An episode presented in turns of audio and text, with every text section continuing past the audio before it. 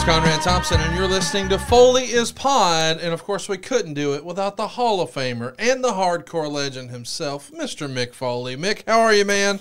I'm doing great. And again, uh, helping out my buddy who's got his own uh, energy drink.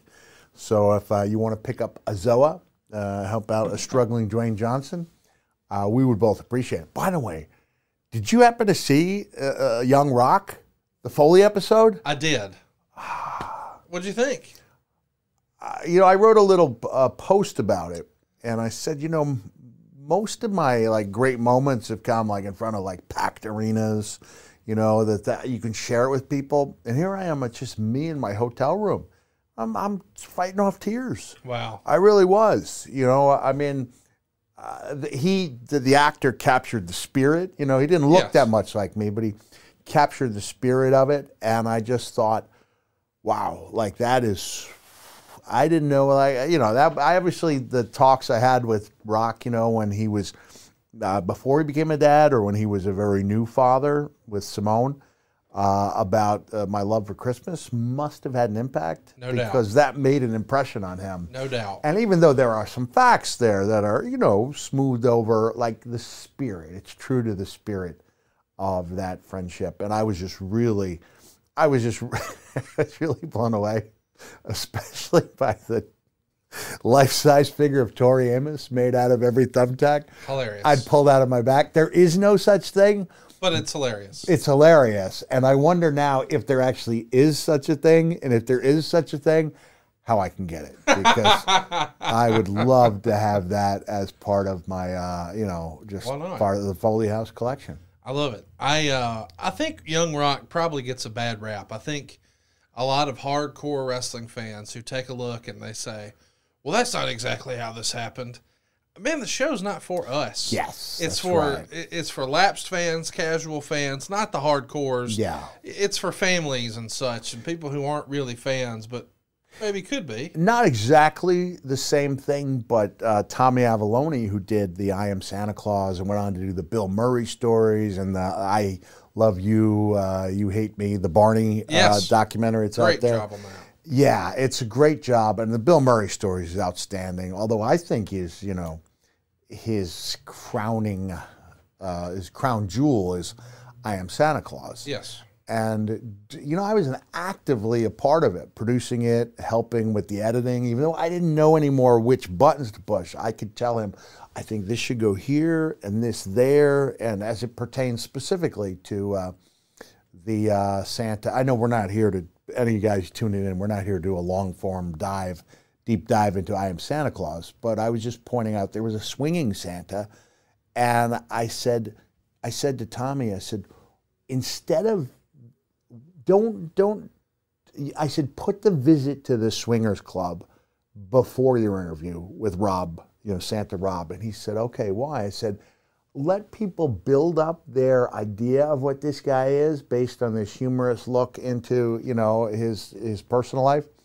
and his you know fondness for swinging non-monogamistic lifestyle and then do the interview where he will just destroy everything you thought about him Yes. destroy it in a good way Yes. because you realize how deep this guy is and what a great heart he has and so Tommy paid a lot of attention to me, and when it came to, I think this should go here, this should go there. When I saw the final thing, you know, I was really proud of it because I'd played a little hand in it. But at a certain point, I said, Tommy, I'm not sure. Maybe you're being a little too tough on the Santas. And he said, Mick, I'm not making this movie for Santas. Hmm. I'm making it for people outside that world. And I think that's what Rock is doing with Young Rock. You know, it's not for the the diehards. It's Right. for the average people who either like wrestling a little bit or maybe never watch it at all or might actively dislike it but love the characters on the show. Yeah. So I think Well that's just something to consider.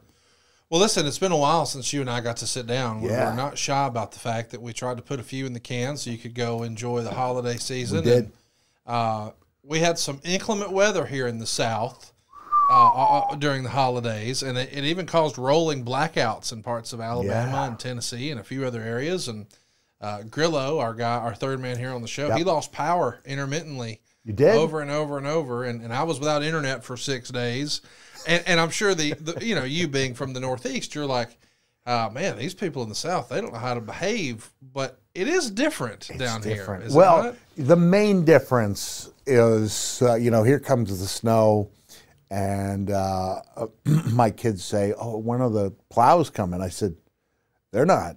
there aren't any. He goes, Yes. What do you mean? I said, "You let it melt."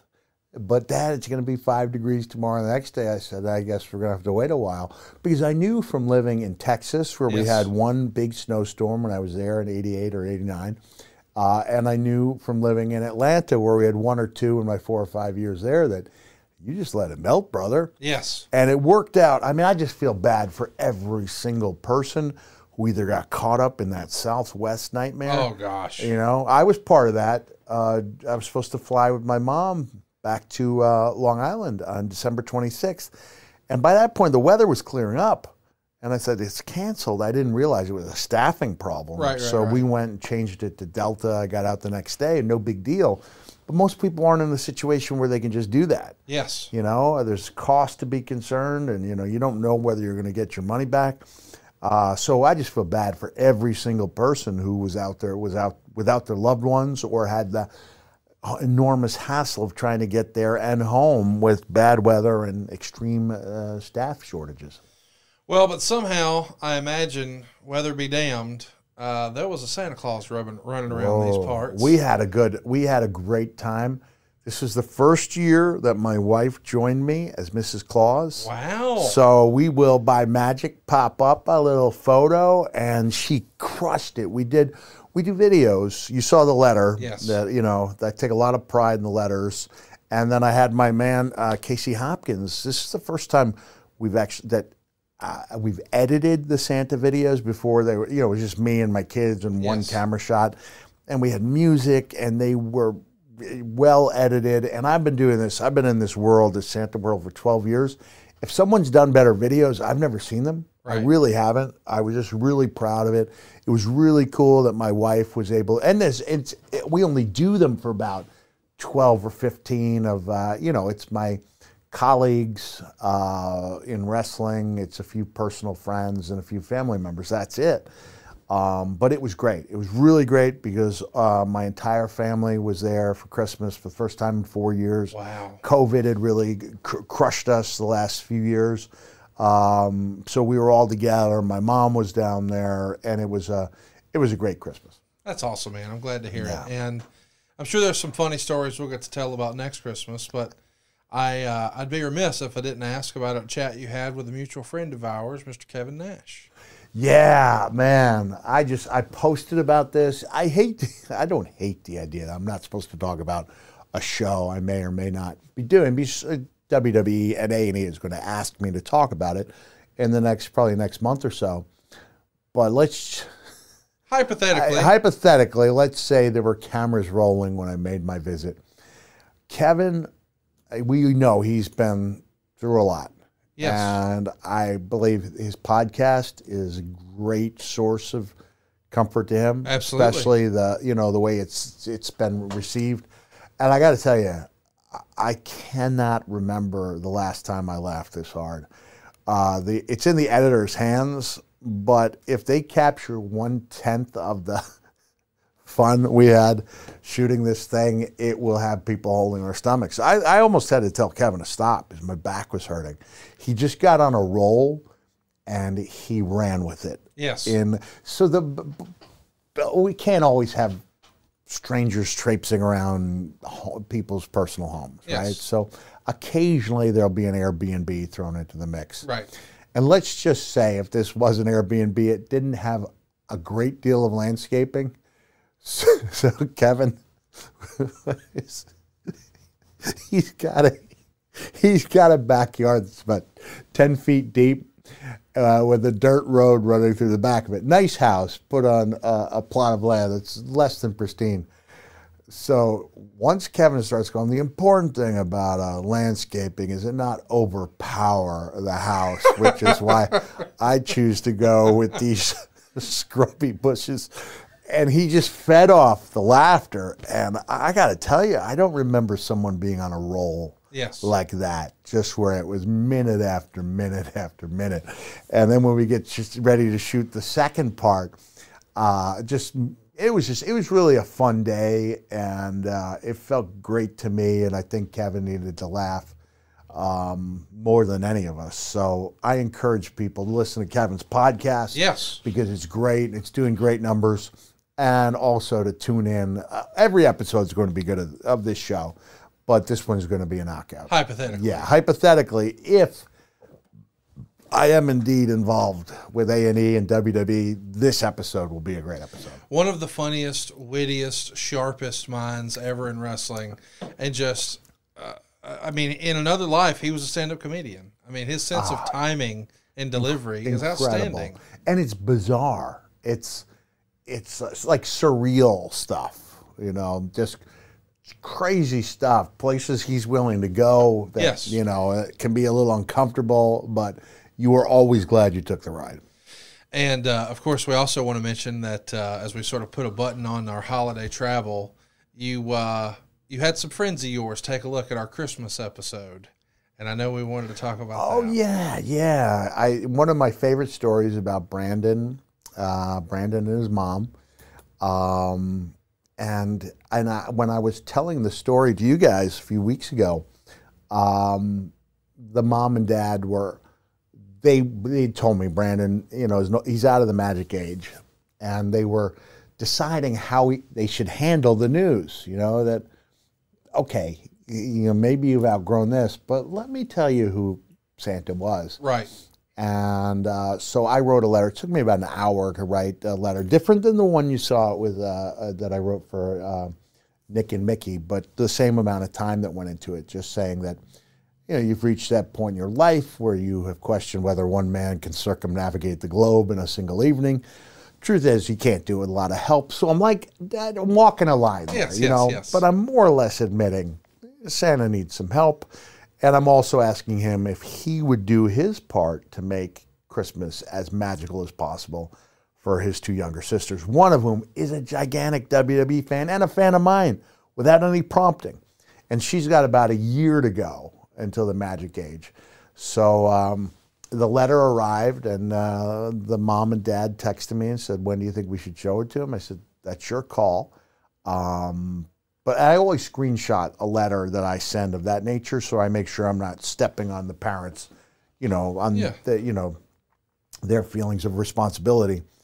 And so the young man had the presence of mind to record a video for me in which he was very emotional and very grateful, thankful that, you know, I'd been his Santa for six or seven, seven years, I think. That's amazing. It was really, it was really cool. It was a great payoff. And um, if the sister is next, you know, maybe we get her an extra year in the magic age, which we, you and I were saying before we went on camera was like the ultimate compliment. Absolutely. But when it's her time, you know, she's going to have a great, uh, you know, there's going to a greater story inside that story. So it was really, it was really a fun time for me. It was really a good, good Christmas.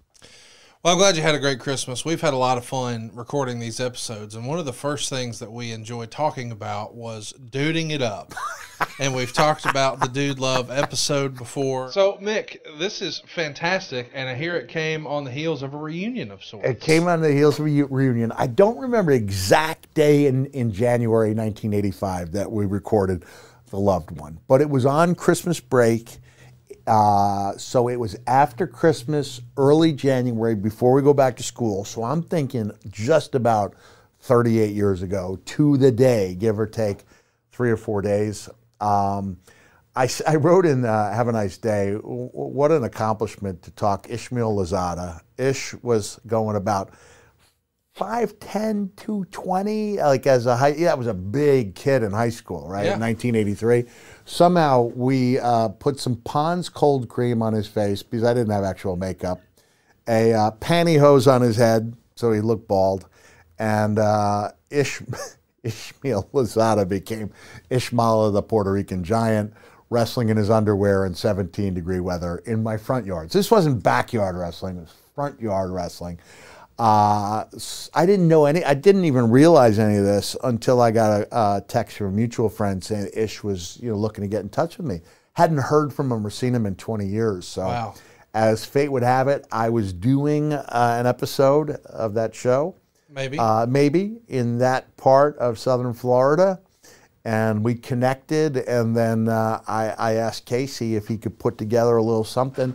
Uh, and I did not realize that I actually had, in fact, duded up when I won my fictional WWE. It was a WWF belt. You know, it was, my my make was weight belt with aluminum foil over it and a paper plate in the middle that says WWF.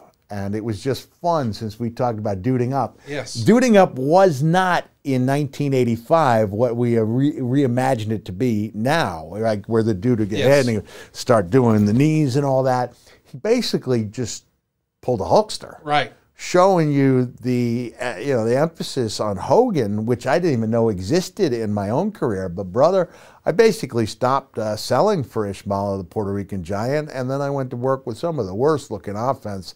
This side, it was some hideous offense, right? I had the big thrust, the palm thrust that Snuka used. Uh, I believe there was some weak punches to the uh, the midsection, and then a sleeper for my finish, a sleeper hold for a finish. But it was pretty epic to see the dude just stop. Salon brother just duded up, and the rest is history.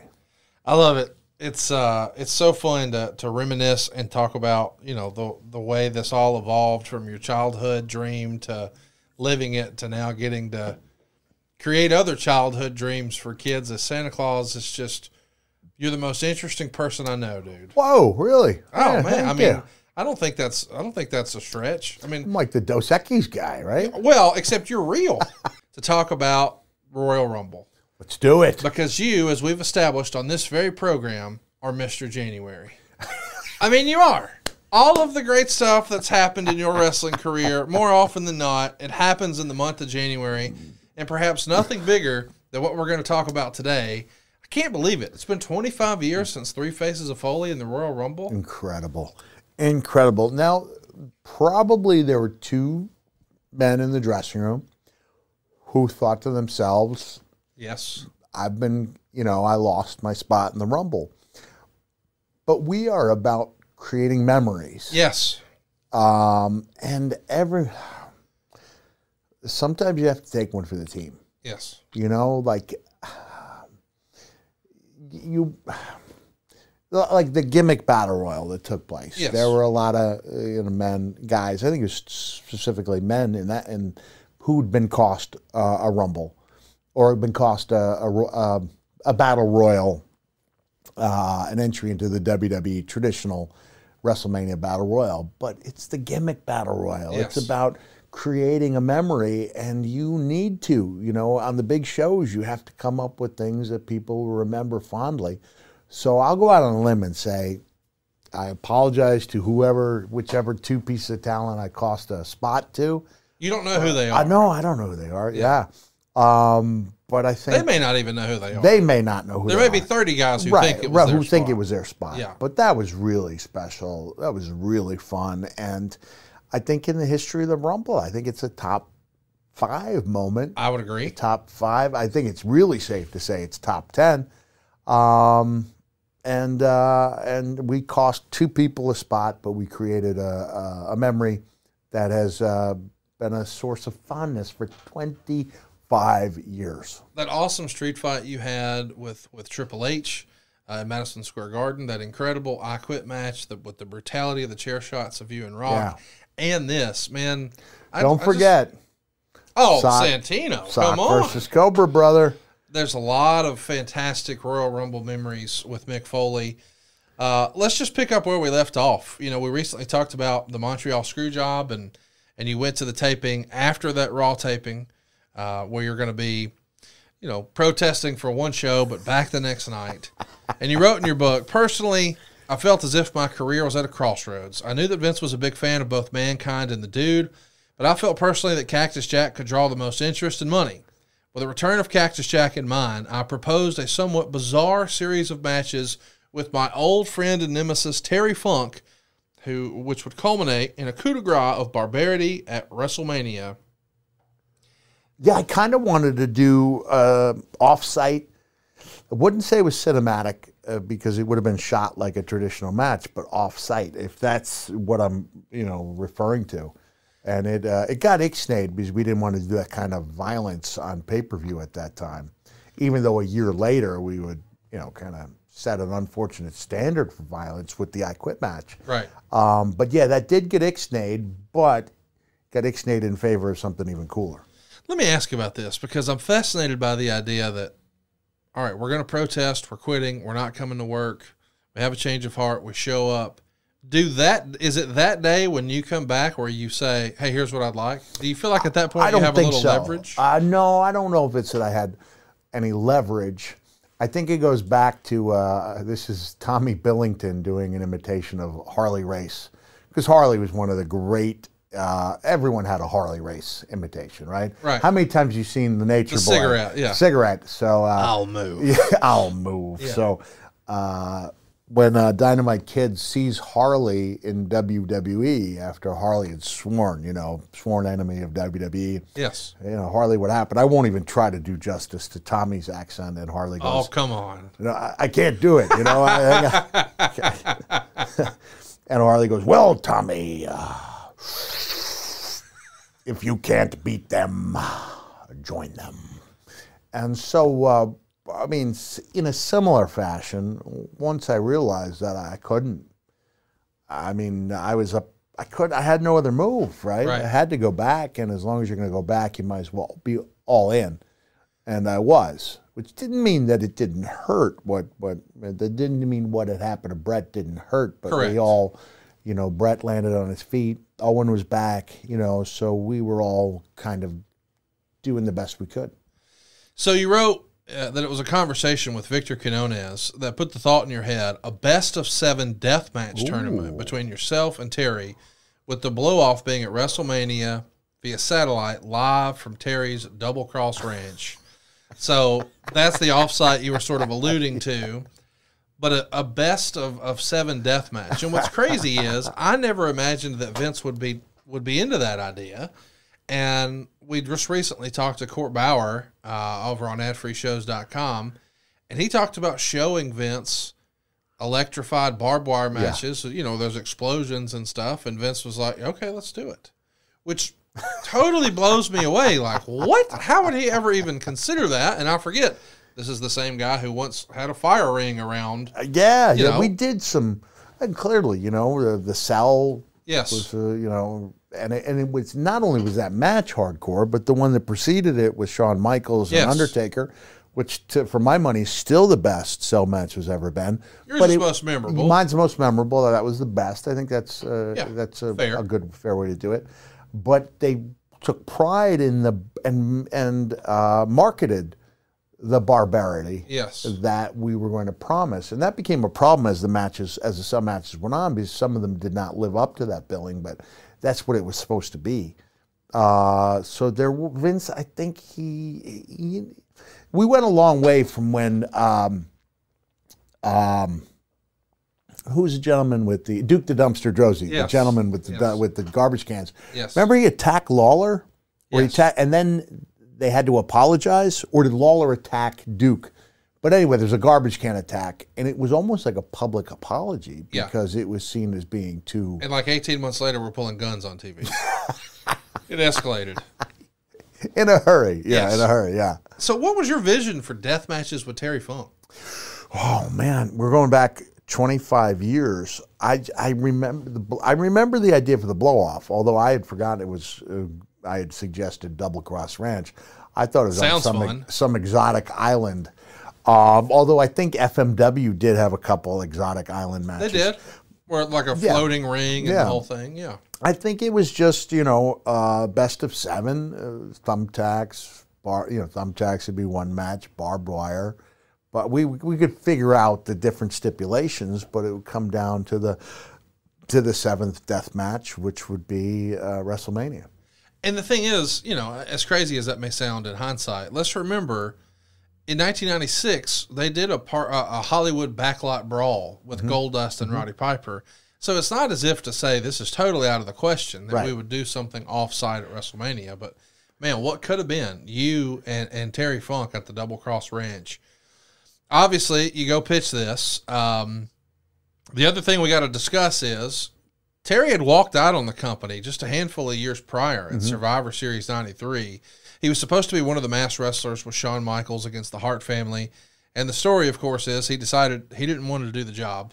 Is that why he didn't do it? Well, that's what people say. And he left a note with all the gear that said his horse was sick. My horse is sick. I've got to go. Yeah. Which is code for mm, no thanks.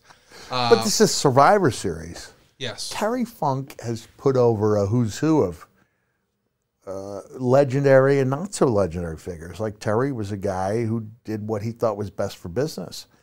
It surprises me that he, I'll ask him about it. I'm going to see Terry in a couple weeks. So I have a uh, convention in Albuquerque, and that's only about five hours from Amarillo. And Gonna make that's the a ride. drive I'm going to make the ride for, and I will ask him, and I will have an answer in a couple of weeks.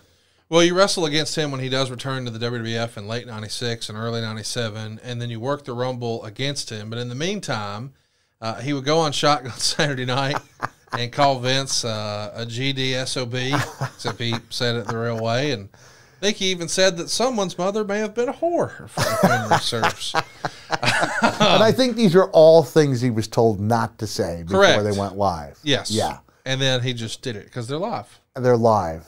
Um, this is, you know, Bruce tells a great story. The best. The best story about talking with Rock. Rock is concerned because a hunter's going off script. He says to Rock, It's live. it's live. Are you willing to take uh, ass An chewing? earful. Yeah. Yeah, earful, ass chewing is yes. Then do what you have to do. Yeah. And that was a light switching moment for The Rock.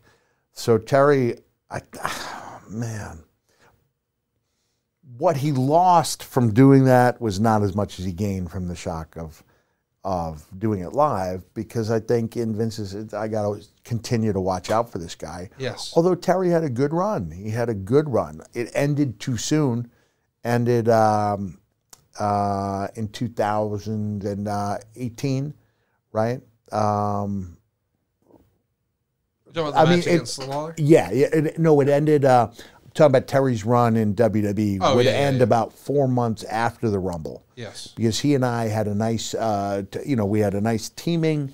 Uh, we won the tag team titles or Yeah. didn't, depending on whether or not you count that uh, win at Mania in the wrong dumpster Yes. as a title match. So I forgive me at home if I'm forgetting my weeks in a couple months. I think one of the things that we, you and I decided is I do better when I do no research whatsoever. yes. Yep. You remind me of a few things and it kicks into gear because if I see the subjects and I start thinking about them, then I don't think we get the flow. I At least that's my excuse for doing zero homework. I prefer it. All right, thank you. Um, you- in your book, you wrote, his answer was simple Cactus, I would love to work with you again. Now came the hard part of pitching the idea to Vince. I requested a meeting with him, and we met along with Bruce Pritchard, Jim Ross, after TV tapings one night. I tried to stress the human drama aspect over the blood and guts, although I freely admit there would be plenty of that also. I also wanted him to know the quality of matches would be what counted, and I personally gave him my guarantee they would be top notch. I proposed that the series of matches would cover January, February, and March pay per views, with March being the WrestleMania blowout. The other four tournament matches could take place after television tapings, with cameras still rolling so that the highlights of the ring atrocities could be aired. I also speculated that a video of the deathmatch tournament would bring in big money. Because at that time, people were buying video cassettes, absolutely, right? I don't even know if DVDs had been invented yet. They were not popular. Okay, okay. Yeah. Uh, Vince seemed intrigued, especially with the notion of a ring exploding at Terry's ranch. We might possibly be able to do this, the evil McMahon stated. Uh, of course, before we go any further, we should discuss what you're doing after Survivor Series. This is that Canadian loop that has you and Steve Austin defeating Owen Hart and Jim Neidhart in Ontario. You're going to work some singles matches against Neidhart, and this is fresh off of the screw job. Jim needs a job. Jim's trying to provide for his family. Jim's making towns. You're in the ring with him. Could, did it feel different? Did it feel awkward or another day at the office? Because it was Jim and because he was related to. Because of the relationship. He's part of Bret's family and he's still here. And Not that you were judging him, but I'm sure he felt a certain type of way about should I be here, should I not, all of that. Damn, that, and that was the unfortunate fracturing of the Harts over. ah, that was really tough. Yes. That was really tough. Um, I mean, bottom line, you know, Owen was back, Jim was back. Um, I can't. I can't honestly. I can't even remember that I had those matches. Yes. So I can't tell you what I was feeling. I know in general, though, that once I came back, I, f- I felt like I was at home. Yes. You know, look, it was like there's strength in numbers, and and uh, one is not only the loneliest number, it's the weakest number, right? Yes. So and Rude, Rick Rude did he quit the company. So so actually there was two of us who didn't go to work. Um, but once I realized I was dealing from a position of no strength, like that was kind of my excuse to get back. Is that what am I? You know, what am I going to do? Yeah. Will you make a stand, uh, not work for the next five years? At that point, my name would have been forgotten in about two months, and it would have been all for naught. Do you really believe that your name would have been forgotten in two months? You're just saying that tongue well, well, no, I'm I'm saying that there was there was no internet yes. to keep it alive. I had no way of getting my opinion out to people, and it would have been five years without a job. Five years. yeah, can't do that. There were no conventions. right. Uh, appearances hadn't even started. When we did appearances, we got paid an extra two hundred dollars from WWE. Yeah. So there was. I mean, I, I could have. I could have been a working.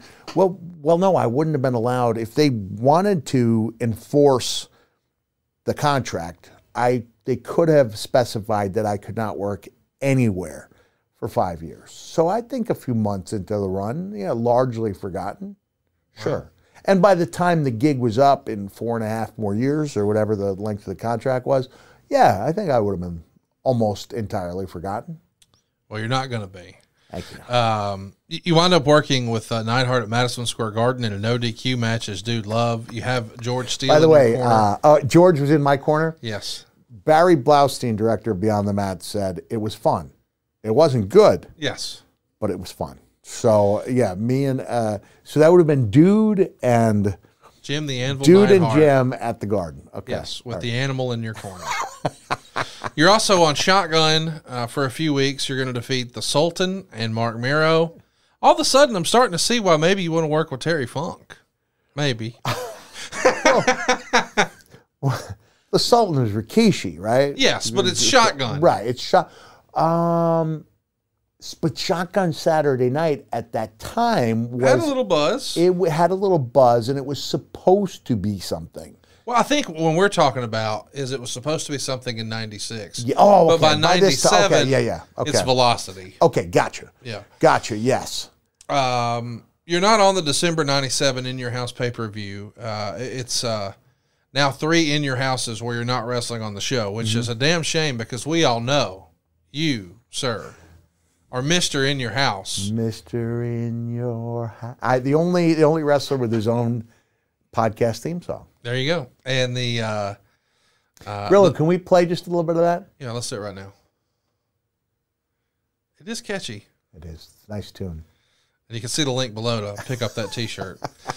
uh, so the next night uh, on the December eighth Raw in Portland, you're going to defend, uh, or you're going to pin rather, uh, the WWF Tag Team Champion Billy Gunn with a double arm DDT. But after the bout, the Road Dog, who was doing guest commentary for the bout, Yeah. comes in and hits you with a steel chair before placing one of the tag belts across your face, so Billy can hit a leg drop on it. And the New Age Outlaws are just really starting to get hot at this time. Of course, Billy had enjoyed success as part of the Smoking Guns, but then the whole regrettable rockabilly thing, Yeah. and then that whole real Double J, and boy, it was just they were going nowhere fast. But then they put them together, Put 'em and it together. was magic. Put them together on a house show, and yeah, they were magic together. And they were just starting to get going. And this was in, uh, I think, Durham, New Hampshire, because they, they threw me off the ramp, right? Or threw me off the stage. Yeah, so dude's gonna block it and brawl with Gunn up the ramp, and then Gunn and Road Dog are gonna suplex dude on the steel cage. Conrad, can I ask you a question? Yeah. Uh, have you ever worked with Billy Gunn where he's not going over? Nope. Uh, do you think he sold a lot of my offense? Probably not. Probably not. Yeah. Okay. Just just put it out. that's uh, that's my line. No sold it like he was Billy Gunn during a TV loss. Yep. Oh, I love the that. Standard for no selling. Well, that, we're going to have to uh, remember that and use it again. Uh, you get suplex on a steel cage, and the fans are chanting LOD. Eventually, they throw you off the stage onto a table on the floor, and I Kind of uh, overshot the table a and little you bit. just graze it and nail the floor. yeah, grazed it. I mean, the table leg went dink, you know, and just it. I guess it it slowed down my uh, the velocity, but not by much. I mean, I went crashing to the floor, and I was I was hurting. I went to the hospital that night. Well, they show you when they come back from commercial, you're grabbing your left shoulder and your ribs, and you could see the ref was legitimately concerned and calling for help. But uh, old no sell Gunn, he's over there laying the boots in either way. Uh, you go to the hospital. I'm curious, what kind of tests do they run? I mean, uh, are they trying to check and see if you have internal bleeding? X-rays. Okay, X-rays. So um, they weren't broken ribs, but I guess they were uh, bruised. yes, I do. Uh, yeah, I remember I was staying with Scotty Tuhati and his wife, and uh, I made up a reason why I had to leave the next day early. And the reason was I had worked it out with the owners of Santa's Village that I could go to the park and walk around on my own. My wife, when I reached out to the owners of Santa's Village, told them who I was and my desire to walk around in the snow before they this is about five years before they opened up to the public and it's a wonderful place to go in december for anyone up in the new england area. They probably already know about it but it's a great destination. But in this case it was just me walking around this area that meant so, so much to me as a child. And my wife said they'll never allow you in that park again. And instead it turned out to be a great relationship great friendship with me to the point where i even dedicated um, my uh, Santa memoir, not only to Mickey and Huey for keeping the magic alive, but to Elaine Gaynor for making her village my backyard. that's awesome. You uh, you wrote, "Gunn grabbed me and sent me sailing off a seven and a half foot stage." I once heard the ring referred to as being 15 feet high, but that would make me about 13 feet. Oh, you're 10 talking about the ca- the the, uh, the cage? Yes, yes, Because it was a 15 foot high steel cage, and there are shots, you know, where guys' heads are about six inches from the top of the cage, but you Yes. just hear it so often. Yes, 15 foot high steel cage, it becomes part of your, yes, you know, like the 10 pounds of gold. right, exactly, yeah. Um, let's fast forward. Once we know you're okay and you just got the bruised ribs, on the 15th, we see the very first Vince Attitude promo. This is where he starts talking about how we're not going to insult your intelligence with good guys versus bad guys. Yeah. Uh, did you did you see that happen uh, like as a pre-tape or did you watch it on a monitor? Did it feel like there was a shift to you as someone who was inside the business? when we were talking when we did the Pillman episode a few months back, uh, I think I brought it up then, or maybe you brought it up to me that Vince talked to all the the, the men and women in the dressing room um, within a couple days of Brian's death and said what we were doing before is no longer working, and if we're going to be successful, we need to rely on all of you to bring out yourselves in your characters that to me was the dawn of the Attitude Era. Uh, you could pinpoint it with you know the arrival of a couple other people, or Austin 316, or even though Austin 316 was already taking off in a huge way. Uh, but to me, that was the difference maker. That was the gear shifter, and uh, there was a palpable sense of excitement that. I think this we've talked before about Kevin Nash coined it. You know, you were a you were a thing. You were a job vocation, right? Yeah. That so many of the characters, Occupational yeah, were gimmicks. occupation. They were gone, right? Yes. The one-dimensional gimmicks that had worked well in the '80s, thing of the past. Right. More well-rounded characters, amplifying their own um, uh, th- their own personalities became the way to go. And without that talk and without that shift in opinions from Vince, we would have been swallowed up by uh, WCW. I do feel like there's a there's a snowball effect here. I don't. play. I don't mean swallowed up and gone, but we would have been a distant second Sure. to what they were doing. I just mean in terms of you take a look at '95 with the debut of the Goldust character, and then your debut in '96, and then Austin 316, and then all of the Shawn stuff in his shorts and DX, and it does feel like it starts to gain more and more momentum, and then it just takes off. Yeah. But I think you could even go back and say the Goldust character is the first time they started to really push the envelope of maybe you know what this could be. Yeah, yeah, he was a groundbreaker for sure. No doubt. I remember at the time he came out, you know, that Meltzer had said like this could be the death of, you know, Dustin Runnels in professional wrestling. It made him. it made him. It was tremendous. These near riotous situations in Little Rock and Memphis at house shows. Yeah. This is the era where about a year and a half into the NWO, it's become in fashion on the other program to throw trash in the ring. Yeah. And so now we've got this new rival group uh, on the WWF program. It's not the NWO, but it is DX. And so they're going out here and saying crazy things and doing crazy things and being heels and pissing the crowd off. And now the trash starts coming.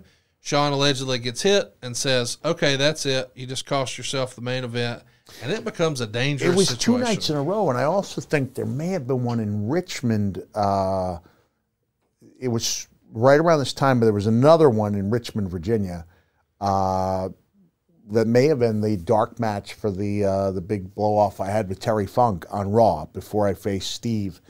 In um, I know I'm jumping ahead. This is May of May of '98, so I'm jumping forward several months. But yeah, there were two in a row, Memphis and Little Rock. Yep. So Shawn was basically creating the riotous atmosphere and then blaming. The He, yeah, he was whipping them up into a frenzy and then blaming them for the frenzy. yes. So it was great heat. It was something we weren't used to seeing. Uh, but the, the heat turned, uh, it went from a positive heat to a negative heat because of the near riotous conditions. So I, I, you know, I went back to you know, you look at old tapes of Ox Baker fighting his way out of Kansas City in an era when you know it was a lot easier to suspend disbelief or just flat out have the belief. Yes. You know, um, but this was yeah, these were some perilous conditions, and it showed you Shawn could get that amazing heat. But on two consecutive nights, he did, yeah, walk out of the main event. And you're actually trying to talk the fans into sticking around and calming down and hoping that they'll come out because you're in the middle of this for one Yeah, of these yeah. moments. Is that the most? Is that one of the most surreal moments of a house show ever? Yeah, yeah, because you you know used to dream about this kind of heat, and now you have it. Not you, I mean, Yeah. not me, but talking about the the company. Um, and it wasn't. Uh, I mean, that was a time when there was a time when Shawn was difficult. Yes. you know. this is that era. This is that era, and he was absolutely magnificent in the ring, but he was difficult outside it. And it's been a long time since Shawn's been difficult. He's been a great asset to the company and the developmental program. But he'll be the first to admit there was a bad Shawn and a good Shawn, and this was kind of bad Shawn Were you pissed off at him? a little bit. Yeah, I mean, that's reasonable. yeah, a little bit. Did you? I mean, there's reports that it got so bad. I mean, people were trying to throw glass, and there were. I mean, allegedly there were the police involvement and smoke bombs and crazy stuff. Yeah. How much of that's true? How much of that's not? It was pretty hectic. I mean, I think it just shows that, that the international oral sex hand signal, you know, can get some heat when you suggest to someone in the audience. They might enjoy that. sort Shawn of was actually like tickling the phantom balls. You know, he he had the he had it down to where he can make people irate. You know, you look at some of the stuff he did. He was just in that zone. Right? Yes. The guy's charisma was just incredible. It was off the page, and that worked wonders when he was a babyface. But it could incite riots when he was a heel. when that's happening, and obviously the fans are pissed off at him. Phantom balls, new T-shirt. I, I, listen, if you're comfortable with a Phantom Balls T-shirt, I am. um, Tickle the phantom ball. yes. Tickle the Phantom Balls. Fa la la la la la la. Like I could just tell next year during cameo season, we're gonna have fun with this. Did you feel in danger? Well, I was backstage, um, but yeah, I- a little bit, a little bit, a little bit. Um, because if it got to the next level, then we all have to run out there and stand by our man. You can tell I've been watching George and Tammy on Showtime. Excellent. Did you finish it yet? Oh, I love it. Loved it. Yeah. It's a good show. Yeah, really good. Okay, so uh, you're then going to do an interview where you're going to transform into Mankind and then Cactus Jack. And Meltzer would say, real interesting in New York to see zero reaction to Dude Love and a huge pop when he switched to Cactus Jack. Jack ends up fighting both New Age Outlaws, winding up in a short singles match with Road Dog, ending in a DQ. When Billy Gunn interferes and he drags them to the back where there was a big box. As they fought, a chainsaw was sawing its way out of the box, and there was a chant of Terry almost immediately because it was not exactly a secret. Funk was debuting on, on the show. Funk came out wearing a stocking and was called Chainsaw Charlie, and the announcers never used the name Terry Funk. He chased the outlaws around with a chainsaw, basically doing the Leatherface gimmick from Japan.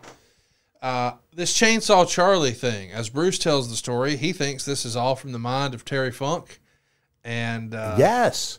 So Terry even joked about it, saying that people thought it was like Vince's punishment for walking out uh, years earlier, and it all came from Terry. Like this Chainsaw Charlie thing was Terry's idea. The pantyhose over his head. I don't know why we didn't all just sit down and go do the math and go, how long will it take you to cut out of that box?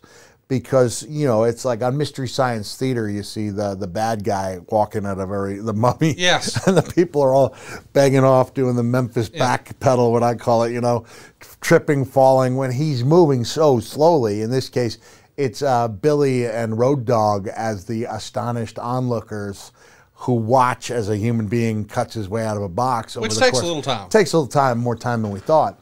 Uh, I'd still say it was good. I still believe Dave was too hard on Dude Love, stemming back from uh, you know some of the reports from the uh, you know earlier on, a few months, just a few months earlier, right? Yeah. just a few months earlier. I don't think he was in Dude's corner.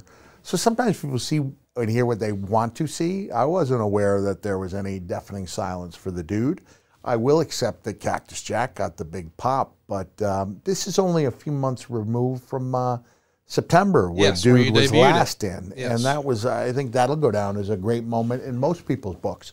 So this wasn't as elaborate. Um, the the reveal, the change, um, but it was a great way of yeah, helping kick off that not kick off, but to prolong uh, the program that I had going with the, outlaw, the Outlaws. You were right. For reasons I still don't quite understand, Terry was, at his own request, turned into Chainsaw Charlie. And the result wasn't quite what I was looking for. Cactus Jack stuck around for three months this time, but in truth, the impact was not all that great. It might have been a lack of interview time, or it might have been the somewhat anticlimactic debut of Terry chainsawing his way out of a wooden box with a pair of baby powdered pantyhose on his head. But for some reason, our team didn't quite take off as we had planned. Don't get me wrong, the team wasn't a failure, but it did fail to live up to what I thought it could be. I thought we could usher in a new era of danger and dynamic promos into the world of sports entertainment. Instead, we were just a couple of popular wrestlers who were miles apart from Steve Austin on the food chain. Yeah, I think in retrospect, I, do tend to be tough on myself. Yes, you do. When I was writing the the memoir, you know, I'm recalling it the way it felt, and it did feel like even though it was it went well, it could have gone better. I expected it to go better. It didn't make the lasting impact, and I think uh, I can offer up to Terry leaving the company a few months after that as proof. He left in May of of 98. 98 um, when he could have had a, a long life after that. He could have been a coach, a producer, There's a lot of things he could. Maybe those things have been offered to him. I don't know. But yeah, we yeah, to trying to get within miles of Steve Austin's orbit was really difficult for anybody. So maybe I was being maybe I was being a little too tough on myself because it did what what Terry and I did did set the stage Yes. for uh, the reformation of DX, and um, it set the stage for uh, Dude's heel turn and two successful matches with Steve Austin, where I established myself as Mr. In Your House. So I think it was more successful than I gave myself credit for being. Probably, but still, not probably, definitely wasn't what I hoped it would be. Because what I hoped it would be would be the culmination of a best of seven death match series ending up with something that would be unforgettable at Mania. Well, you think about all those iconic promos that Terry cut in the NWA and WCW and ECW, and certainly yourself in WCW and ECW. And if you could bring all that together and, and put the WWE production with it, Yeah. and you guys have just adequate mic time to, to tell your stories and do your interviews, but then turn the volume up and bring that Japanese style Yeah. violence to the WWE. I could see how you would think this is going to Because we're only 10 years removed from Terry Funk completely taking over the NWA show, which would Yes. later on to be WCW.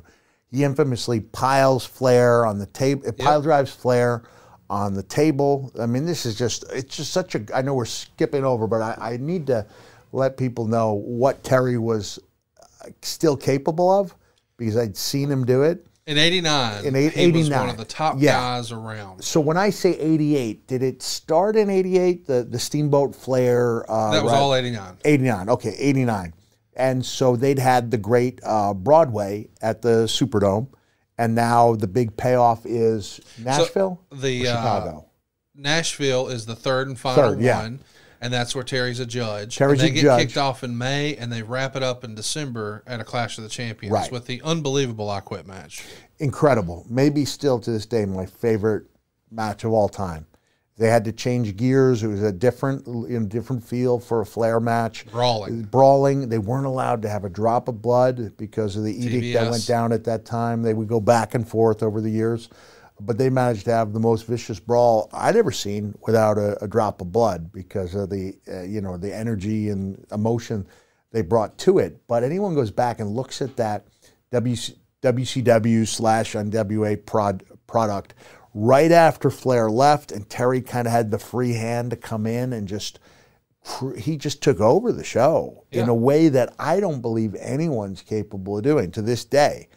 And he just left his imprint on it, and the stuff he did wild, and the, the promos were great, and they were out there, and they got heat, uh, real and theat, you know, and um, theatrical, you know, real heat with uh, with with Rick, right, uh, who didn't wasn't comfortable with some of the stuff Terry was doing. But brother, when Rick came back, he Terry was a full. I mean, he was Yeah, he was ready. he was ready, and they had some classic matches, like you said, culminated with that amazing I Quit match.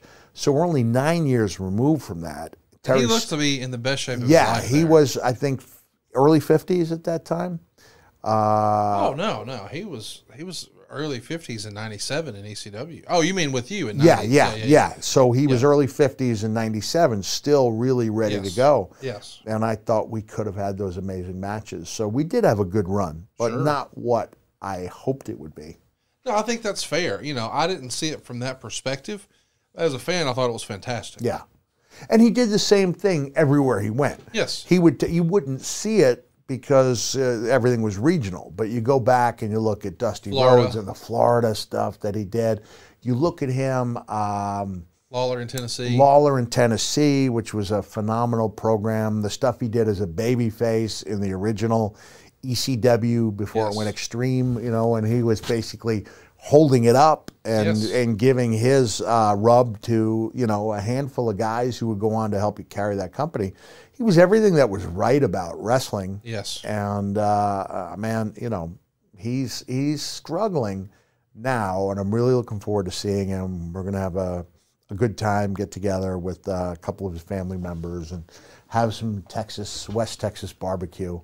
Looking forward to it. Where does he rank on your Mount Rushmore? He's number one. He is. And the reason being is that he made it so easy to suspend disbelief. And this is a not not a knock on the other guys, you know, who are either in my top ten or on my Mount Rushmore.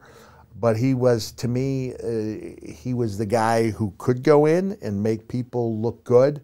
He made other people.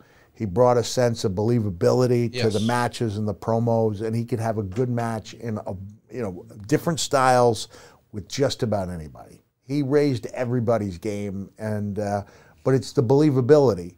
Other people may have had the same believability, but didn't have the you know the other the prowess. yeah the prowess and didn't have the ability to switch from babyface to heel to talk people into the building yeah uh, to not care to go so far. I mean Terry got stabbed in Corpus Christi, right? He, this is the building I was stabbed here.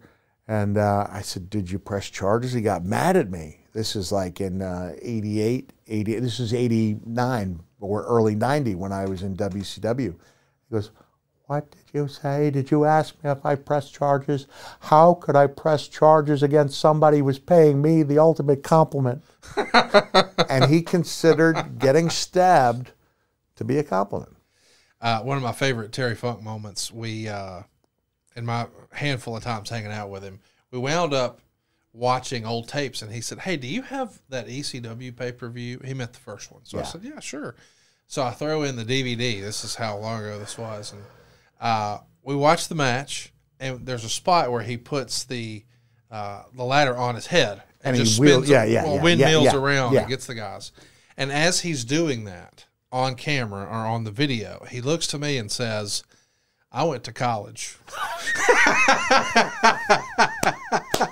and I just thought, what a great line that is. That Uh, yeah, just want to throw that out there. I went to college. I went to college. Uh, a few days later, Jim Cornette called me up. Quote, Cactus, Vince loves the idea, but we're going to have to change it up a little bit.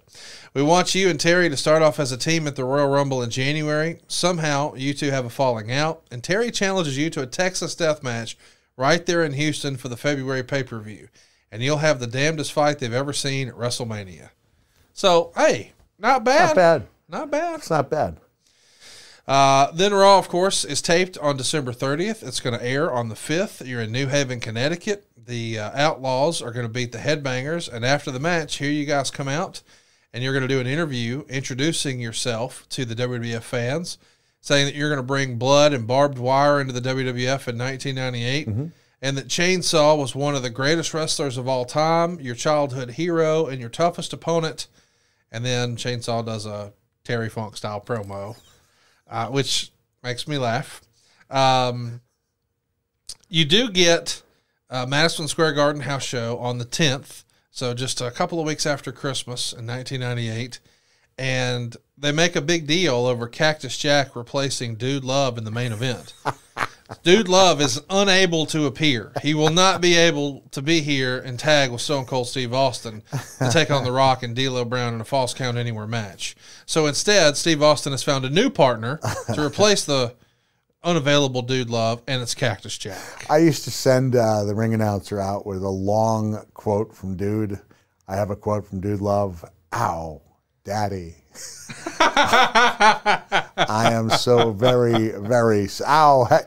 And uh, you know, uh, dude at this point is not able to uh, to perform these duties, but he does know somebody indeed. You know, and it went on and on. And when there was the reveal that uh, dude couldn't make it, but Cactus Jack would, it went over very well. Oh, I'm Yeah, sure. yeah. Uh, the Go Home show before the Big Rumble is going to be on the 12th of January, and there's a segment that's going to air with you in a college football stadium. Cactus is going to talk about Terry Funk dressing up in nylons and calling himself Chainsaw Charlie. Cactus says it's a bit odd, but to each his own. And then they show clips of Cactus and Funk in gimmick matches over in Japan. And we would see Mankind beat Goldust here to a no contest in 45 seconds. Goldust actually comes to the ring dressed up as Dude Love, and Luna is going to wear some Dude Love themed style clothes as well. And before the match gets very far, Austin comes in, gives Goldust and Mankind stunners, and he uh, rips the headset off of JR's head and stands on the announcing table and talks about the Rumble. You got three characters here represented, so we're certainly planting a seed. Yeah, yeah. So, talk to me about how this idea is first presented to you, or was it in fact your idea? No, the, the three characters was not my idea because I don't think I would have had the gumption.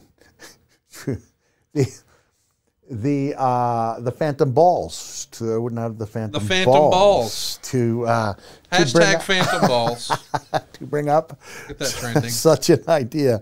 I really don't. So I have to believe it was a Cornette. I, uh, man, this is going to create a, a Cornette or Russo. Oh idea. Lord, look what you've done I'm not sure. So maybe we can have both those gentlemen call in and offer up the truth. Whose idea was it? It wasn't mine, though. It was not mine. I jumped at it. I've been glad, happy to take the credit for supplying that great moment uh, or series of great moments, but it wasn't my idea.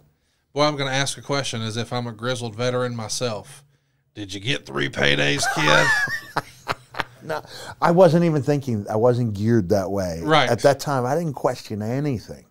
It wasn't until probably '98 that I started. You know, middle of '98 that I started questioning.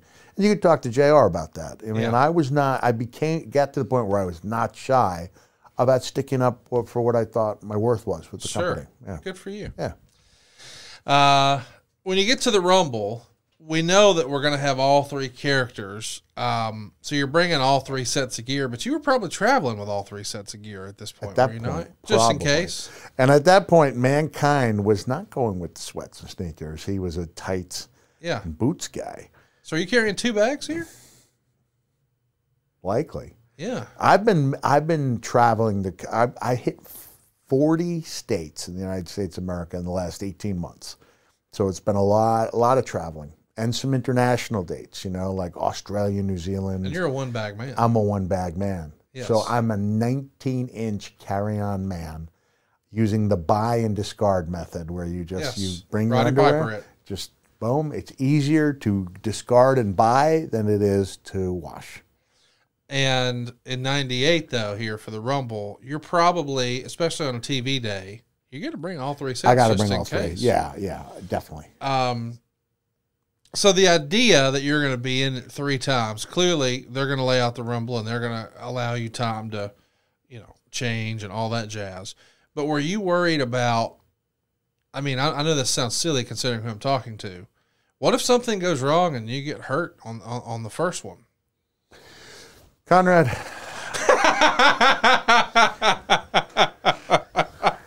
I have to believe in my heart that if I was able to function after being thrown off the cell and through the cell, that I would find a way, the will and the guts and the fortitude to carry on in that rumble. I have no doubt, but I just asked to my I asked myself, self, if you're out there as character number one and tear a damn quad, what what No, no, it's mathematical. No quads equals no quad tears. okay. So, yeah. Well, so there you, Just go. Just do the science. Duh. Every Silly guy me. who's ever been badly injured, good physique. right. Yeah. Fat doesn't tear, brother. All right. Gelatinous just bumps and Yeah. moves on. I really worried about Tommy Dreamer a couple of years ago. Took a bad bump on TV, and uh, I sent him a text message to make he was okay, make sure he was okay, and he came back with the fat doesn't tear. Yeah. oh, I love it. Fat doesn't tear. A new T-shirt available now. Uh, Austin, of course, wins the Rumble. Uh, I guess technically But who won the hearts? Well, that's the thing. Nobody even really thinks about the fact that he won the Rumble because when people talk about the 98 Rumble, they talk about you three times. Yeah. Um, I think this is interesting, though, because he technically only eliminated 27 men. And I know when it came time, uh, he was trying to eliminate me, and you can hear it. We're tied up. It's time, kid. I said, I'm Mr. January. So that was the first. He had to know what was up. I don't do that. That doesn't work for me. I'm like Billy Gunn on a TV television loss. Uh, so let's talk about the show itself. Mike Tyson is there at the show. Yeah. And I realize now Mike Tyson is is a pop culture figure. He's on a lot of stuff. Yeah. And he's been on AEW a handful of times. And I don't even, I'm not saying this as a slight against AEW. It just doesn't matter like it used to back then. no. He- He was fresh off of first of all the the prison stint, and he was a pay per view bonanza beforehand. Gets in some trouble. Then there's the prison stint, the divorce that was very public. He comes out another pay per view juggernaut. But in June of the prior year, he bit Evander Holyfield's ear. He gets suspended by the Nevada State Athletic Commission. But he was the proven pay per view draw. Oh, sure. And so now you've got that guy sort of crossing over into the WWE world. And it was supposed to happen way back in 1990 on Saturday Night's main event. But Buster Douglas knocked him out, and that was it. Yeah. Um, so he's been a big wrestling fan, loves wrestling, wants to be a part of it. But this feels like a major moment where Kevin Sullivan and Eric Bischoff had talked about we just lost because in their head he had so much credibility with the fans. So they said we just lost when they saw Tyson. They saw they thought when the WWF got Tyson, that's the beginning of the end. because he was such a significant pay per view draw. And here on pay per view, we may have promoted that he was going to be here, but he doesn't really do anything. He's just sitting in the in the luxury box watching. The physicality with Austin happens the next night. But I'm just curious from your perspective, as somebody who had been there during leaner times. Yeah. And now things are starting to get hotter and hotter and hotter. And let's not forget, we're just we're two months removed from the Montreal screw job, where we essentially said we can't afford to pay Bret, and now the biggest pay per view attraction of all is here. Even if you are in the middle of a big losing streak to Nitro, does it feel as monumental to you to have Mike Tyson there, or is it just another celebrity? No, it does feel big.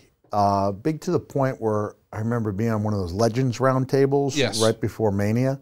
You may have seen it because I, I left there feeling kind of disrespected. Like I was stomped on by the panel.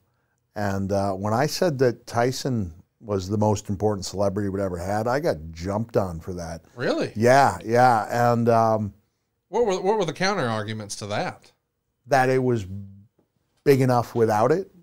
That, or what are you trying to say? That it wasn't big without? Yeah, it was big, um, but it was big within wrestling. Yes, Tyson made it, big in the mainstream. yeah, big in the mainstream, and that was really important.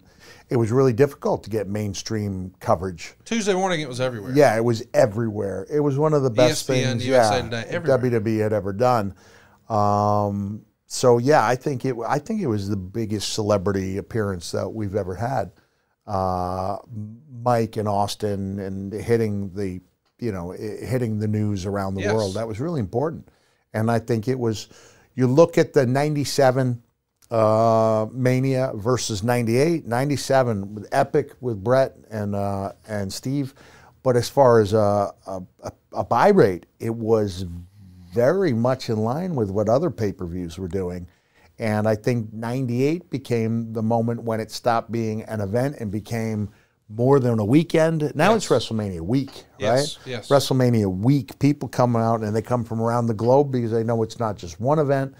Uh, it's a, you know, it's a, it's a series series of events and attractions and uh, matches and different promotions from around the world, all setting up camp in whatever city we choose. And I think Tyson's appearance had a lot to do with ushering in that new era where WrestleMania is, you know, reestablishes itself as the, you know, the big the big kid on the block. When you, I, I'm just making the assumption you met Mike Tyson that day for the first time. No, he, I met, yeah, yeah, I th- and uh, to show you, look, Mike went to jail for, Rape. yeah, he went for a few years, Yes. uh, tens of millions of dollars, debt to society. I mean, for me, I'm you, you pay your, your debt to society, you come out. For those, because there were people who said, "Hey, wait, you work in an organization, you know, you volunteer for RAINN, and yet you pose with the guy who's been convicted." all I'm going to say is paid a big steep price. Um, and when Mike met me, he was talking about mankind hanging out with rats, and I, I d- had no idea what he was talking about. What he was talking about was or- original the original vignette, which I had forgotten I even did. And there was another period where I did another convention before conventions became uh, wrestling conventions became A thing. a thing, doing one in California, and a guy named Sal Corrente comes up to me and goes, "We, we got a Mike pro- Mike Tyson problem." I said, "What is it?" He goes, "Mike says he won't go to the ring without you." And I went, "I've only met Mike once. I guess he he won't he won't go to the ring without you." And so I meet up with Mike, and I okay, I'm there for you. And it was funny because once he got in the ring, then he was all his. But it was just that trepidation about going down and being outside your comfort zone. But he was such a big fan that becomes infectious because we know who's there. Yes. You know, we, there are people who clearly don't want to be there, and there are people who just love it. And Mike was one of those guys who loved it. I just love that. Of course, uh, as everyone recalls, Shawn gets hurt during the casket match with The Undertaker, and that's obviously going to throw a big monkey wrench into the plans. Um, did you know that he got hurt that night? Or is it, did you just hear about it after the fact? Just heard about it afterwards. Did you see the bump? I mean, Yeah. he- he- here's Got thrown over the top rope, clipped the casket On the his- edge. Yeah, it was lower back, right? Yep. Yep. it, it's uh boy i hate to make this comparison because it sounds awful But in NASCAR, I'm not a big NASCAR fan. But you've seen, like even on Sports Center, these over the top, unbelievable car crashes, and seemingly most of the time the guys somehow, through the grace of. God, just walk away unscathed. But then we would see Dale Earnhardt's crash, and that doesn't look Doesn't nearly, look like much, right? and he's Yeah. gone. Gone, yeah. And I think this bump is something where it's like, wait a minute, if somebody's going to get hurt, it's going to be you being thrown off and landing on the concrete or Yeah. but just landing on the casket. Don't get me wrong. I'm not questioning whether or not it was a legitimate injury. I'm just making the It's comparison. the that- uh, it's the straw that breaks the camel's back. yes. So It's the accumulation. it's the accumulation. Yes. So, um, I lost in 2004, for example. I lost the 60 big ones. I, I, you know, started six months earlier at 330, got myself down to 270. uh, Felt really good. You know, had that epic match with uh, with uh, Randy Orton uh, at uh, uh, Backlash, uh, May 2004. And then three days later, I'm watching my children play at a water table, you know, children's Fisher Price water table. I try to get up out of my chair and I can't stand. My goodness. So it was just a ligament giving way that had been hanging on by a thread. So same analogy to Shawn. It's the straw that breaks the camel's back. It's not that one bump. It's that one bump capping off decades. At that point, not decades, 15 years. Shawn had been around since uh, 84, 85 hard you know hard worker bump taker extraordinaire and it was his back uh, way of saying hey we're out of here Did you put Christmas on a credit card? Don't stress out about that extra holiday spending. SaveWithConrad.com can help you consolidate all of your high interest rate credit cards into one much lower monthly payment. SaveWithConrad.com has helped families just like yours save up to $800 a month. You don't need perfect credit or money out of your pocket. And did I mention no payments until March? So don't make saving money a resolution next year. Make it happen today at SaveWithConrad.com. So let's get to the Rumble. It opens with Cactus Jack against Chainsaw Charlie. And before we go any further, I, I just got to think, man, the little kid in you, knowing the regard you hold Terry Funk in, here you are in arguably the number two or three pay per view of the year. it's gone on to be number two Yes. i'd say uh, with question but my opinion it's gone on to be a strong number two with SummerSlam At number three. number three but at this time it's either number two or number three and you're there as a character you create Yeah. a character that you were told over and over and you would call every so often and never ever get an opportunity and now this is a character i created that they didn't believe in and i'm the in character that I hear later that Mr. McMahon said he would never step foot in the WWE ring. Now, not only is he stepping foot, he's kicking off the Rumble. Him, you know, it's on, it's on Yes. the third, but I'm kicking off the Rumble with a character I created with my idol, who Yes. to me is the greatest wrestler of all time. And then we're joined by The Rock, who to me puts on a clinic. This is so. This is early '98 Rock. This is this is like a quarter of the way into his uh, trajectory as a brilliant sh- shining star. Right. yes This is uh, Rock catches fire in '97. By this point, he's really on the money, all cylinders, and the stuff he's able to do as far as taking bumps with a garbage can on his head, having the presence of mind to know where he is. I think at one point he actually he actually went through the ropes, second and third rope, with a garbage can on his head, which seems to be an impossible thing to do. Yes. So it's almost in his DNA that he knows his way around a ring. And to me, it's just an incredible performance by The Rock. And before the rock gets in there we have our bushwhacker luke performance of the year with tom Brandi he is in and out in a handful of seconds Okay. uh, i don't know why but i always love that bushwhacker luke spot So Bra- Brandi was in before Rock. it's you and Charlie, then Brandi, and you guys just as you're trading chair shots, like, no, get out of here, gone, We- and then here comes That's the rock. such a beloved moment. It's such a great It's moment. such a great moment. Whoever's called upon to deliver that moment should not look at it as No. an insult. it's memorable. It's memorable. I mean, Lawler basically coming in from the announce table and getting eliminated so All-timer. quickly, he's able to finish the sentence that he started. Yes. yeah, it's great stuff. Yeah, if you can't win it or be in it three times, be the guy who gets eliminated. In my head, if you're not number one or two, or you're not one of the final four, or you don't have the most eliminations, the spot to be in is that spot. Oh, it's a great spot. Uh, and it's funny because you know the spot you mentioned with Lawler, it literally happened the year prior at '97. So we got back to back cool moments here.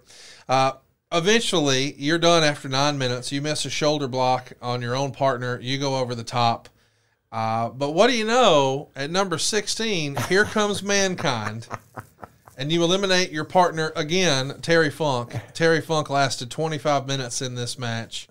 Uh, the artist formerly known as Gold Dust eliminates you just two minutes in because you've got business to take care of.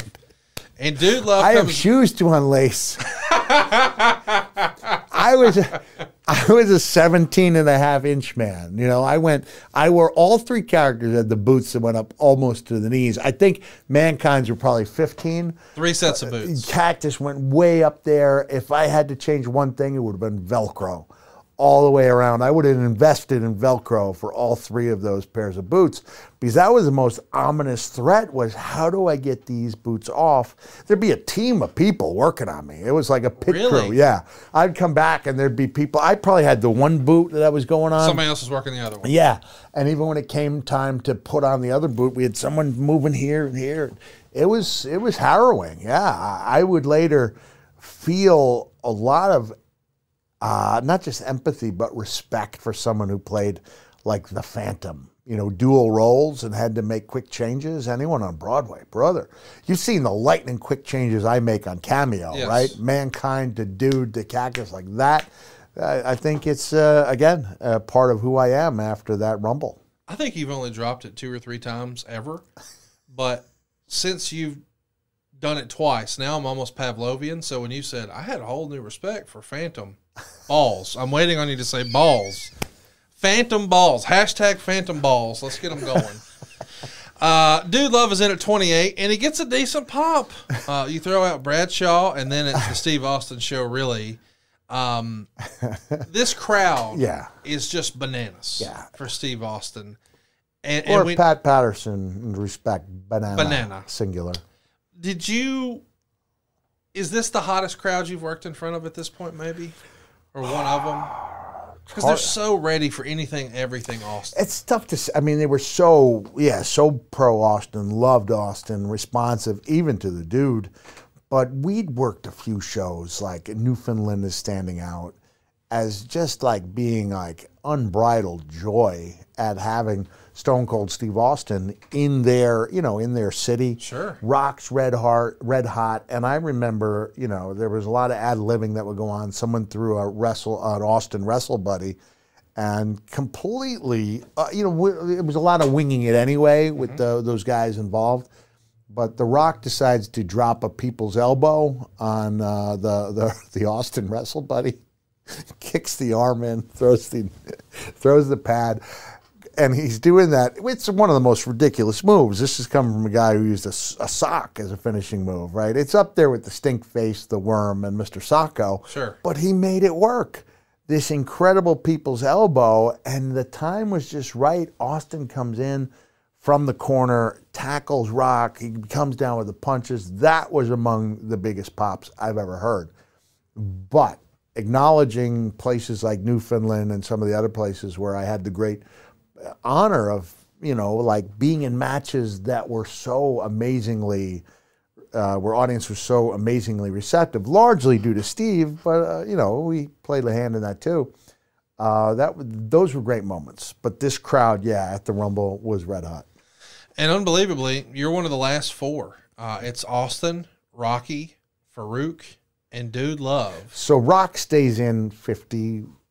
He's in quite a while. He's in almost the whole time. And it's amazing too because this is a guy who, just a handful of months prior to this, people wanted nothing to do with. Yep. And now he's got this amount of confidence from the office. And of course, he's a big part of the Faarooq storyline, and that's going to continue to evolve.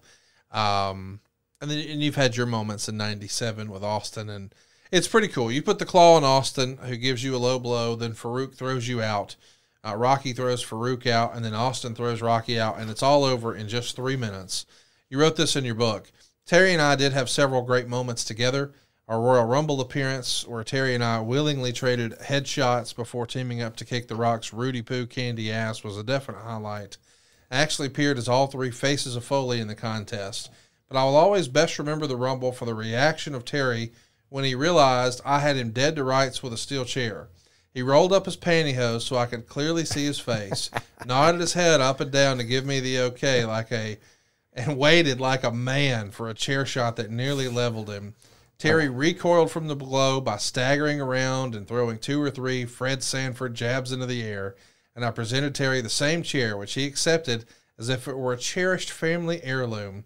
I then gave Funk the go ahead, and he clobbered me three times, and it was truly a warm moment between friends. It is, but looking back now, this is only a, a year and a half removed, or, or less than two years removed, when the, I write the, the book. So I don't have time to really appreciate the gravity of the the three faces because you don't know a year and a half out that it's something people are going to still be talking about for decades. For decades, and clearly looking back, you know, the chair shots are not something to be Not necessary. proud of.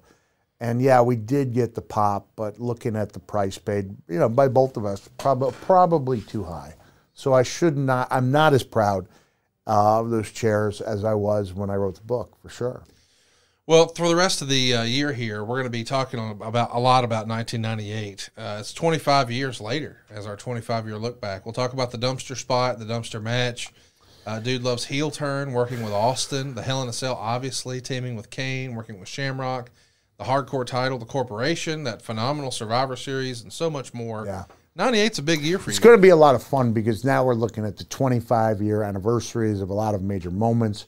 Keeping in mind that 93 was a pretty good year for me Oh, yeah. in WCW. So those are 30, um, those are th- 30 year anniversary. Uh, Isn't that crazy to say out yeah. loud?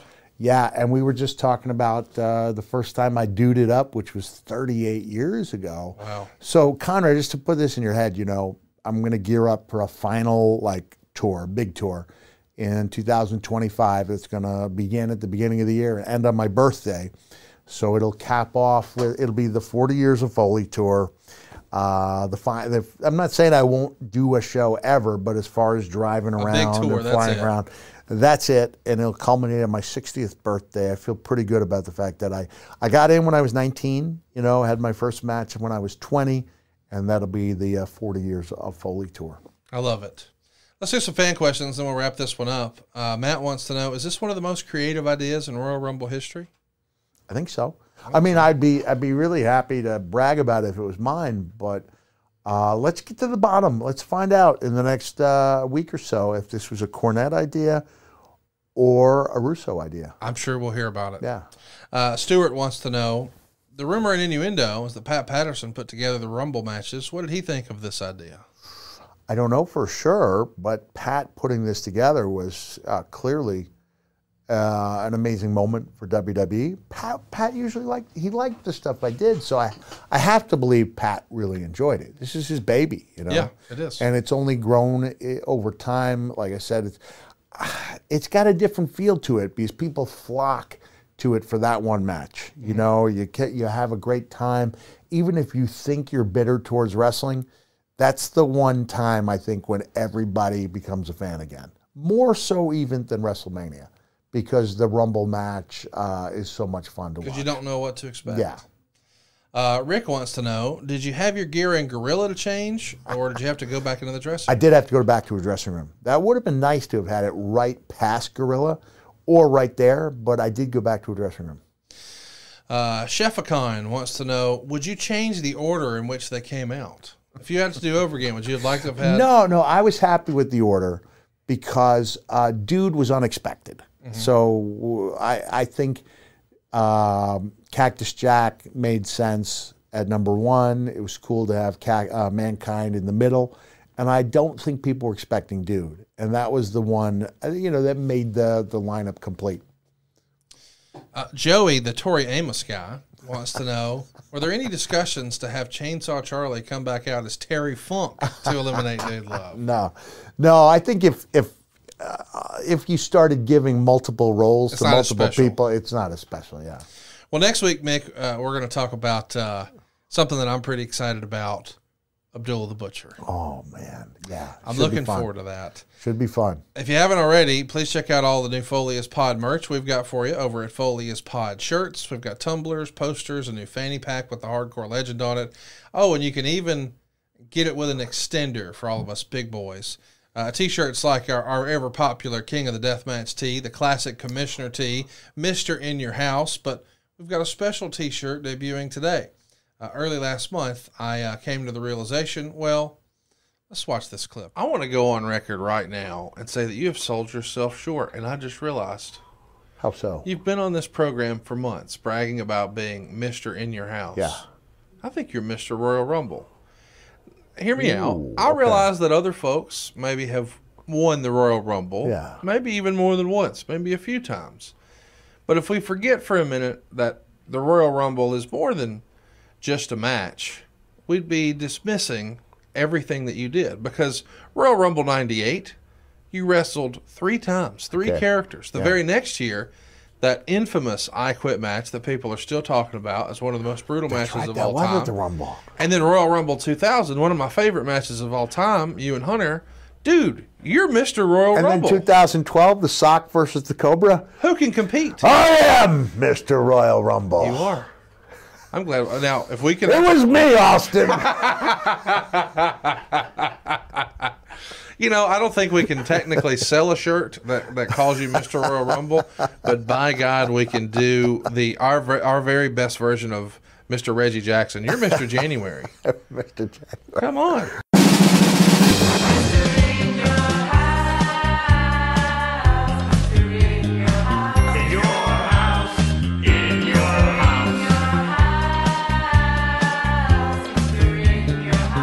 January is available right now over at FoleyIsPodShirts.com. Uh, if you haven't already, check us out on uh, social media as well as YouTube. Foley on YouTube.com is where you want to be. Uh, I think fans are really digging what we've been doing on YouTube. And the rumor and innuendo is, Mick, we got some other tricks up our sleeve we're going to be doing pretty soon. So, you What know, are you got, there's a friend coming to town in a couple of days, and we're going to chat, and it's going to be fun. I'll tell you off air. Okay. He's a friend of yours, Casey Hopkins. oh, gotcha. Okay, gotcha. Okay. Follow us on Twitter at Foley Is Pod on Twitter, Instagram, and Facebook. Uh, Foley's not active on Twitter, but I am at Hey Hey It's Conrad. But Mick is at Real Mick Foley, and you can catch our show on all the social media handles at Foley Is Pod. And we'll be back next week talking all things Abdullah the Butcher. Uh, can't wait. See you next week right here on Foley Is Pod. Have a nice week.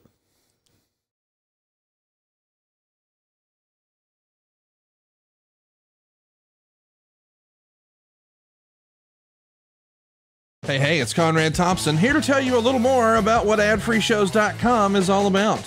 Get early, ad free access to more than a dozen of your favorite wrestling podcasts every single week, starting at just nine bucks. That's less than 20 cents an episode each month. And yes, you can listen to them all directly through Apple Podcasts or your regular podcast apps. How easy is that? Ad Free Shows also has thousands of hours worth of bonus content and docu-series like Title Chase, Eric Fires Back, Conversations with Conrad, and The Insiders. Plus new series like The Book with David Crockett, Monday Mailbags with Mike Chioda and Nick Patrick, and a whole lot more. And you want to talk about early? You can't get any earlier than listening to the shows live. You can be a part of the live studio audience as we record the podcast. Plus, ride shotgun alongside your favorite childhood heroes for live watch-alongs, Q&As, and other interactive experiences every single month. Come on now, see for yourself what thousands of other wrestling fans from around the world have discovered that adfreeshows.com is the best value in wrestling. Check it out today, and hey, when you do, the first week is completely free. Adfreeshows.com.